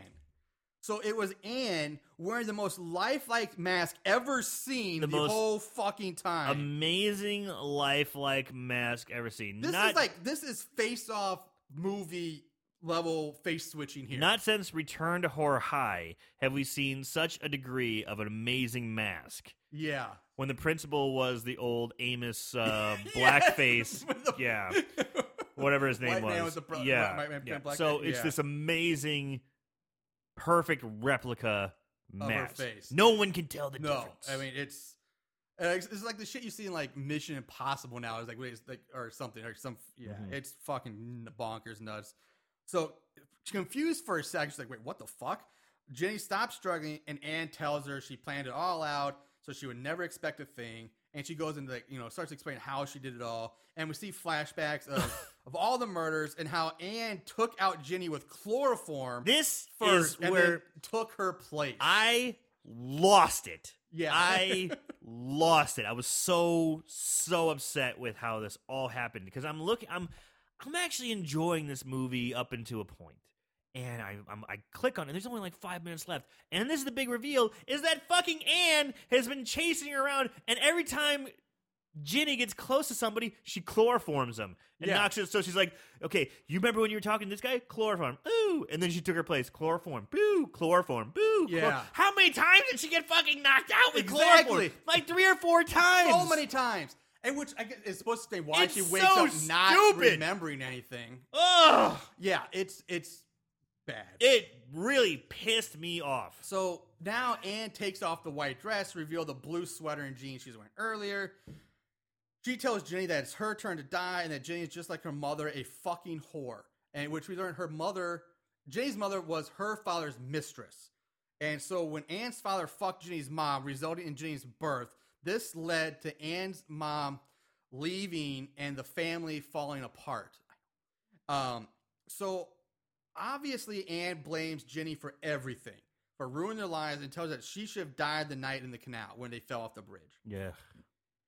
Anne goes to kill Ginny again, and there's a very, very short struggle, and have, and but basically it ends in a very anticlimactically when Anne gets basically kind of almost stabs herself. Yeah, like She they gets stabbed, struggle over the and knife. then Anne or Ginny kind of moves her hand and it's like kind of ends up stabbing herself. Um, right as Anne falls down dead, the police detective walks in from fucking nowhere. Where's he come from? it's like he's just walking past. yeah, it's like He just like oh, walks hey. dooper dooper doo and just glances in and goes, Oh. What did you do? Yeah, he stands there. He sees Ginny standing over the body, holding a blade knife with blood on her dress. All these dead bodies behind her. Yeah, and the camera zooms in on Ginny. Just zooms in on her as we Just, hear "Happy, "Happy birthday, birthday to to me" me." Yeah. over blackout roll credits. Now, during the credits, you get a different version of "Happy Birthday to Me," which is a, like a more pop, like an actual, not like the song "Happy Birthday," "Happy Birthday to Me," "Happy Birthday to You" or whatever. Uh, it's an actual like song, but I really liked it. I don't know if you listened to it, but it's it's I a didn't. really nice combination of like creepy and eerie mixed with like sadness. It's I really thought it was a pretty cool song. the music in this, uh, the score is fantastic. It really is. It's a, Yeah. the music's good. So, um, moving on. That that's it. That's that's, That's the it. movie. That's the movie. That's the movie. So we're Ugh. moving on to uh favorite kills. There can be only one. Favorite kill? So again, not many in this movie. Not a lot, Uh, no. like six or seven. So um, what you got? And what's your favorite kill? My favorite kill, even though I kind of had a problem with it, weightlifting kill. Okay. Funniest fucking kill I think I've seen in a long time. Guys holding up weights, come on, come on, come on. It seems like a big gag. It's hilarious. I could see myself doing this with my jock friends. like, what? You can't hold the pussy and then drop a weight on his balls. Like, you're like, oh, you know. But I didn't think his head would pop off. Right. But that's my that's my favorite kill by far. Um, I'm right there with you. My favorite kill was the weight bench. All too. right. I it totally was like uh. I, there's a few other like unique ones, like the motorcycle's kind of unique. I've never seen anybody kill the shish kebab before. Mm-hmm. Yeah. but the weight bench just because he drops it, like say he drops it on his fucking nuts. That's hilarious. Is, is yeah. So both our favorite kills, uh, clean sweep this week, uh, with the uh, weight benching, nut, weights to nuts kill. Weights the nuts. Weights to nuts. Uh, moving on to the odds and the ends. Not only did they watch these films, they researched them too. Ugh, what is wrong with these guys? All right, starting off odds and ends with our as always with our ratings. We have IMDb coming in at 6.0, 6.0 out of 10. So one of the higher scores of most movies we do. Uh, Rotten Tomatoes, 30% on the tomo- tomato meter with a 41% audience score. And Amazon being Amazon, no surprise, 3.6 out of 5. Um, plot keywords. There were a lot, but nothing re- really surprising. Um, the only ones I thought were a little weird to see as a plot keyword for a movie that somebody would look up were, was heavy rain, scarf, and this one I thought was hilarious because we've all, most people have all heard the Saliva song "Bodies Hit the Floor." Well, this plot keyword is panties hit the floor. Ooh. So I thought that was Watch the panties hit the floor. Watch the panties hit the floor. oh, and um, Well, that was Drowning Pool. That's who it was. Oh, it it was was Drowning, Pool. I thought it was Yeah. Saliva. Okay. Anyway, um, der- uh, and then the best one, which I've never even heard this word before, uh, Canucksapl- Canucksploitation or canoe exploitation, like black exploitation movies. Or this was like Canucks. yeah, it's like Like Canada. Canadian? Canadian exploitation, Canucksploitation. Canucksploitation. That's weird. yeah, it's really really weird. That's really strange. Uh, so trivia, I actually found a lot of trivia on this movie, I- way more than I thought I would. You started off the podcast with a lot of trivia about the, all the people on X Men. Well, that's just the- Video that's games just and stuff like that, This is yeah. just on the movie itself, Okay, which was surprising because like last week we had like nothing come up. right. Um, now the press reported in order to keep the twist ending a secret, several endings were shot, but this is untrue. It, it helped hide the fact that while they were shooting, the film had no ending at the time uh, when they started shooting. I believe it because the ending was fucking horrible. I was so upset with the ending. Um, the script was written with one ending that made sense to the story, but it did not have a twist. So it's basically so there's no twist ending. So producers proceed to film, start filming while tinkering with the twist ending, which explains why there's no real build up leading to the ending. So It just comes out of nowhere. Um, it says when certain cast members were stuck in their gore makeup for numerous hours, they decided to walk around the neighborhood and scare just scare people, that's kind of which is kind of funny. Like if you're yeah, bored in the yeah, why not? yeah, yeah. Um, now, most of the ads and posters for this film carried showed a photo of a young man about to be orally impaled with a screw of meat and vegetable, which is what I the movie I saw most people see it. And with the slogan says John will never eat shish kebab again. The problem is there's no character named John, John. in the movie. Yeah. It's obvious, but this is most likely a reference to producer John C. Saxon. But there's no character named John in the movie. That's stupid. Oh, clever little wink, wink, nudge, nudge Yeah. that we're going to show everyone before the movie's even out. That's dumb. Yeah, I could. Boo. Yeah. Um, for a short time, this was the highest grossing movie ever in Canadian film history until Porky's came out shortly after 1981. Way to go, Porky's. Uh, or at 82, I'm sorry. Uh, so, um, the brain surgery operation, which was before this movie, was done by a real neurosurgeon, but it was honestly a fake brain. But, Yeah, because but it was a real surgeon. When I was watching this, I was like, wow, they're actually following protocol very well. I mean, they're using good medical terminology. They're they're putting they're returning the flap, but the, but the bone flap properly, and also the patient is conscious during Yeah, the con- you know, brain surgery, which they are. So I yeah, was- they I was- brought in like real medical yeah. people to do it. I was pretty impressed, On fake. Um, sure.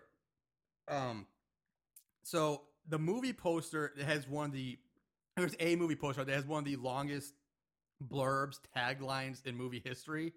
That's John will eat never eat shish kebab again. Steven will never ride a motorcycle again, which Wasn't again Steven. wasn't even Steven.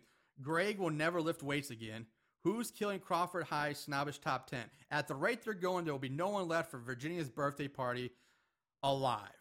Happy birthday to me. Six of the most bizarre murders you'll ever see. That was like the blurb or tagline on a movie poster. That's really long. That is insanely long. Uh, and we I kind of already covered this because this talks about the um, the the music controversy over Yeah, the score yeah, yeah, changing. so I'm going to skip over that one. Again, the score was fantastic. Yeah. It really was. Um, there's reports, rumors that actor Glenn Ford, who played Dr. David Faraday and Superman's dad, was he was like just drunk throughout the production of this. He was just drinking all the time on set. Uh, it's very Canadian. It's very awesome. Um, this is one of two 1981 slasher movies made by producers and Andre Link and John Dunning. Um, first released in that year. The other was My Bloody Valentine, which is another Oh, yeah. kind, Yeah, yeah, kind of famous slasher Yeah. movie. Um, so this movie was submitted several times to the MPAA to keep from getting slapped with an X rating due to the gruesome murders. The following bits ultimately had to be trimmed for an R rating. Burned at throat, gushing blood instead of just what we saw. A graphic image of Etany mutilated by the dirt bike, and there's his name E T I E N N E E. Let me see it. Etany, right? Eh, right there. All right. I don't know how you pronounce it. I, it's Etani, Et- Etany. I don't know. But anyway, that's the name. Yeah. So anyway, his, his, I can't his- pronounce his face. yeah. That scene was supposed to be much more graphic Mhm. of him being mutilated. Uh, more gruesome brain surgery shots. A bloodier impact of the bench press on Greg. More violent bludgeoning of Dr. Faraday with the poker.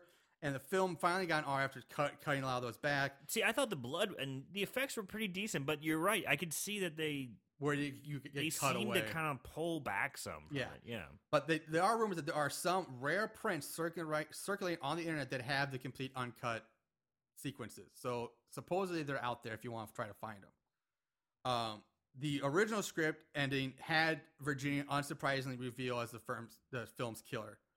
Um, having sliced her way through most of the cast before finally being caught. However, filmmakers felt the ending was all too predictable, uh, with Ginny being the killer, and rewrote it into a far more twisted revelation where the ending of the murder is revealed to be Anne, Which which, was- I thought was kind of lame. I, I, I have really I mixed feelings about it. Really hate the ending. I hate it so much.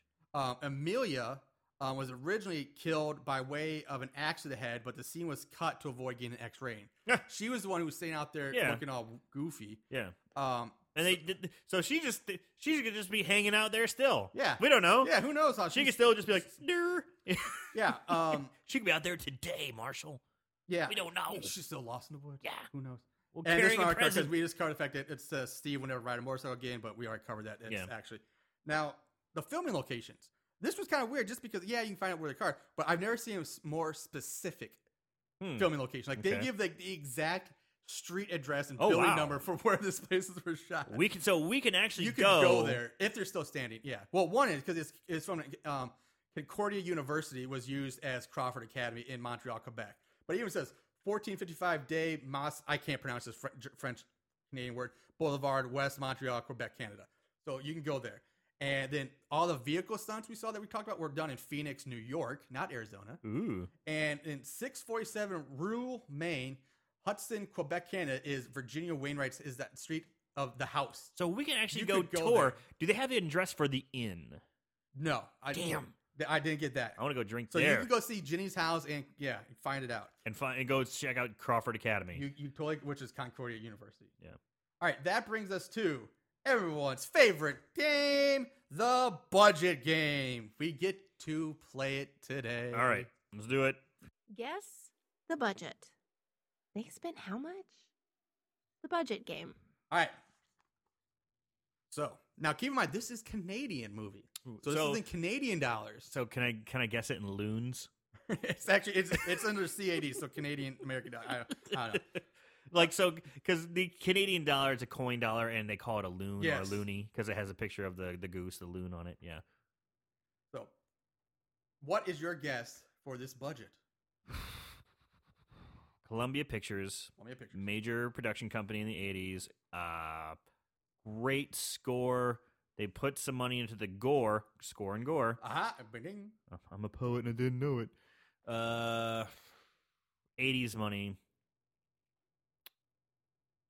One million, 1.5 million. 1.5 million. 1.5 million is the guess. Okay. Aaron, although you're getting, you've kind of reversed your habit of going way over to coming in way under now because Huh. the budget three and a half million dollars. You know, I should have thought about it when they fucked up all those cars. Because they fucked up a lot of cars. a lot of cars. All right, uh, so that yeah, that's it. Three and a half million dollars. Three and a half million. Wow. So I was off by two million dollars. Yep. Eh, it's pretty. It's it's not bad if it's a huge budget movie, but it's not a huge budget movie. So We're in the eighties, who knows? But yeah. yeah, yeah. Um. Okay, so that brings us to five star reviews. These special movies have a place in these special people's hearts. Five star reviews. All right, from just a customer. This is about the scariest teen horror movie you'll ever see that has a decent plot to go along with it. Five stars. Simple. Okay. Simple, but it's not that scary. It's really not a real scary movie, I wouldn't think. But Yeah, it's not really a scare. Yeah. um, from GBV for me, I have no idea what that means. If you couldn't tell from the DVD cover, this movie is awesome. So much fun to watch. There's some pretty creative kills here. A skewer of meat, come on. and a rather complicated story with a great twist at the end, especially for 1981. As long as you can stomach 80s outfits, hairdos, and catchphrases, there's no reason someone wouldn't like this movie. So to sum it up, watch it already and enjoy. Five Hmm. stars. Okay. From Caroline. This movie definitely merits multiple watchings. The cast is excellent, particularly Mrs. Melissa Sue Anderson. There's a definite suspense to the film. It will keep you guessing. The closing sequence is almost unbearably tense and cool. Great makeup, great murders. It's the bomb. Ooh. Okay. Yeah. Five So stars. we're going back to 2003. It's the bomb. Yeah, exactly. That's why it. It's the bomb. Uh, from Tracy Ruch, Ruch, R U C H. I don't know. Great. This is all bold and all caps, so just take it for what you will. It's great. Great. Great classic 80s horror movie that never loses its touch. This is up there with April Fool's Day, My Bloody Valentine, and Mother's Day. Was there no holiday that the 80s didn't pick on? yes. Easter. Five stars. yes. Easter. well, I think I think we need to make a movie about Easter now. Well, keep in mind, um, when we did Thanksgiving, they it was almost an Easter movie. That's right, yeah. it. Uh, from Goddess and ja- Janny and Janny, I must admit that I have not watched this movie yet, but I will soon. It's on the same genre as Bloody Birthday and Prom Night. It looks like a good horror classic. Five stars. What the balls is wrong with people when they give people when they give movies five stars? And this is not their first one. no, it's not. I'm saying I haven't seen it yet, but five stars, dude. Yeah, exactly. Totally. I was like, why? Why even put that on there? Idiots. Um, last five star one, Thiago Amora. I hope one day they release an uncut, more gory version of the film in the near future, possibly on Blu-ray. But until then, I've marked 1013 on my calendar as the official release of one of the best slasher horror movies of all time. Don't believe me? Watch Scream after this one and have a view by view comparison. It literally rips this film off. Five stars. No, it doesn't. Well, I had um two one star reviews that were kind of funny, but I'm just I'm gonna skip over them just because I kind of want to touch the thing on this thing on Scream because I saw that made me think because I didn't comment it earlier that the opening is like because he's right into the kill right away. There's no credits, Yeah, there's no build up, yeah. just kill then move into the story, and that's what Scream did and brought into the cold open kill. gimmick. Okay, okay. And it kind of relaunched that into modern day horror movies. Now, And almost every horror movie now has a cold open kill. I can I can So- concede that. And then you take into account you have a, I know this is common, but have the group, tight knit group of high school Hotties, friends, the hotties, the hotties, hotties. the hot group of high school. It is kind of a who done it movie because even in Scream, you kind of know it's some, you think it's somebody they know, but you don't know who. But people are dropping off, so it's like eliminating suspects, but who is it? Um, you know, the girl has previous, I believe, has previous trauma in her past life. Her mom was Mom- killed. Yeah, mom was killed. murdered. Yeah. like horrifically. Yeah. Uh, so there there are a lot of similarities I see between it. So I there's a point that they might have borrowed from it, or but I don't know if they. stole then it. there is the twist ending where everyone was calling her mom in Scream a whore who slept around with people. That's true. And if you remember, it was also in this movie. Yeah. it was the mom. Like that was the reason Anne was so upset because it was the mom that caused her parents to get And divorced. killed the, the main killer, Skeet Ulrich character Yeah. was pissed off because Sidney's mom fucked his dad. and Yeah, broke fun of his yeah, yeah, yeah, So yeah. See, there's a lot. There, he has a point. There's a lot There's- of a there's some of there's some interesting similarities there. That's a good. That's that's. I'll I'll I'll go ahead and I'll. My first inclination was like, no, that's silly comparison. And now after hearing and talking about it, and even myself going, oh wait, yeah, yeah. Yeah. All right, I'll I'll Makes you think. concede. I'll, I'll concede some of that. Yeah. Um.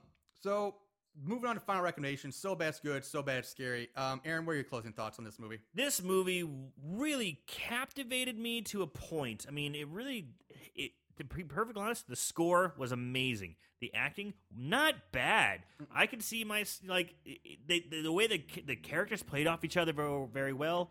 But the things that really drug it down was the inconsistency, like the weird recovery with the brain. Like they just kind of skirted over that about how she amazingly recovered. They skirted over the fact that they had strong relationships because they were constantly swapping back and forth.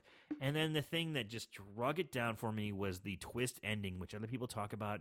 The ending was so bad and such a swerve, it just took me completely out of it. In the last 10 minutes of the movie, I was just cussing and I was holding my iPad screaming, What the fuck was going on? Doesn't make any sense. Doesn't make any sense. I was so mad because the ending was so tragic. I was enjoying it up until the last 10 minutes. It was so bad, it ruined it for me. So bad, it's scary. Wow. Yeah. All right. Um, I am kind of in the same boat you because I'm torn. Because even though it's a long movie, um, I found myself kind of intrigued by it. Like, okay, Yeah. this is kind of it's interesting. I like it.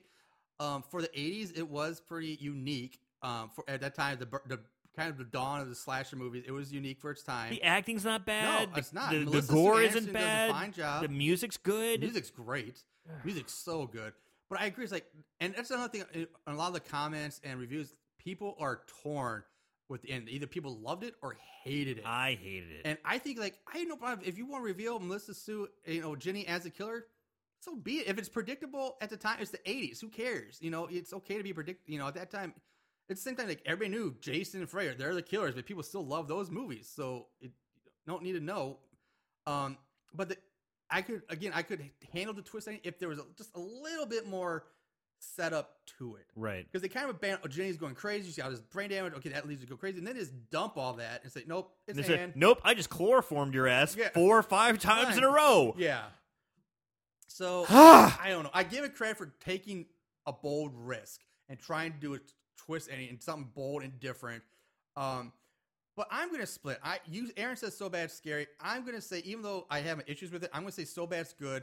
It's worth watching for yeah, some unique kills. The music is awesome. It's great for its time. If you have the time, I'm gonna say so bad's good.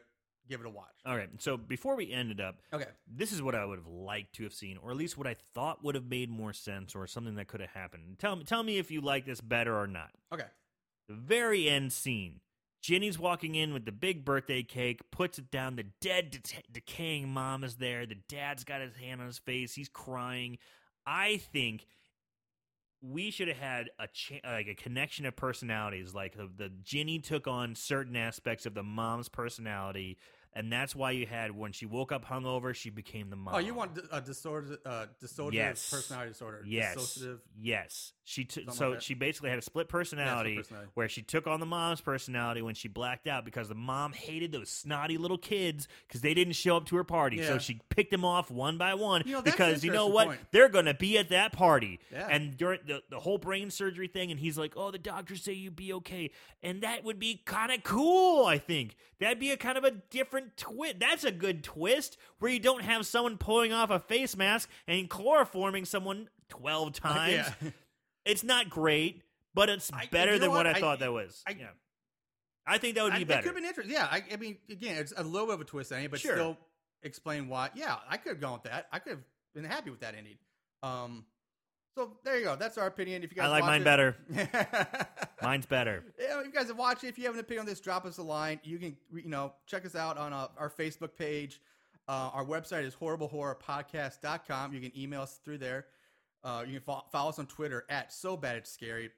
You can also find us on Podbean at horriblehorror.podbean.com. And you can subscribe to us, like us, and check us out on iTunes. All this is 100% free because we guys we love you guys so much. We We're- do, we do, we do this for fun. We yeah. do it. Um, so yeah, that's it. Uh, we will be back in a week with another episode. So until then, watch more horror movies. Take care and peace out. We'll see you next week, Moon Goons. See you, dudes.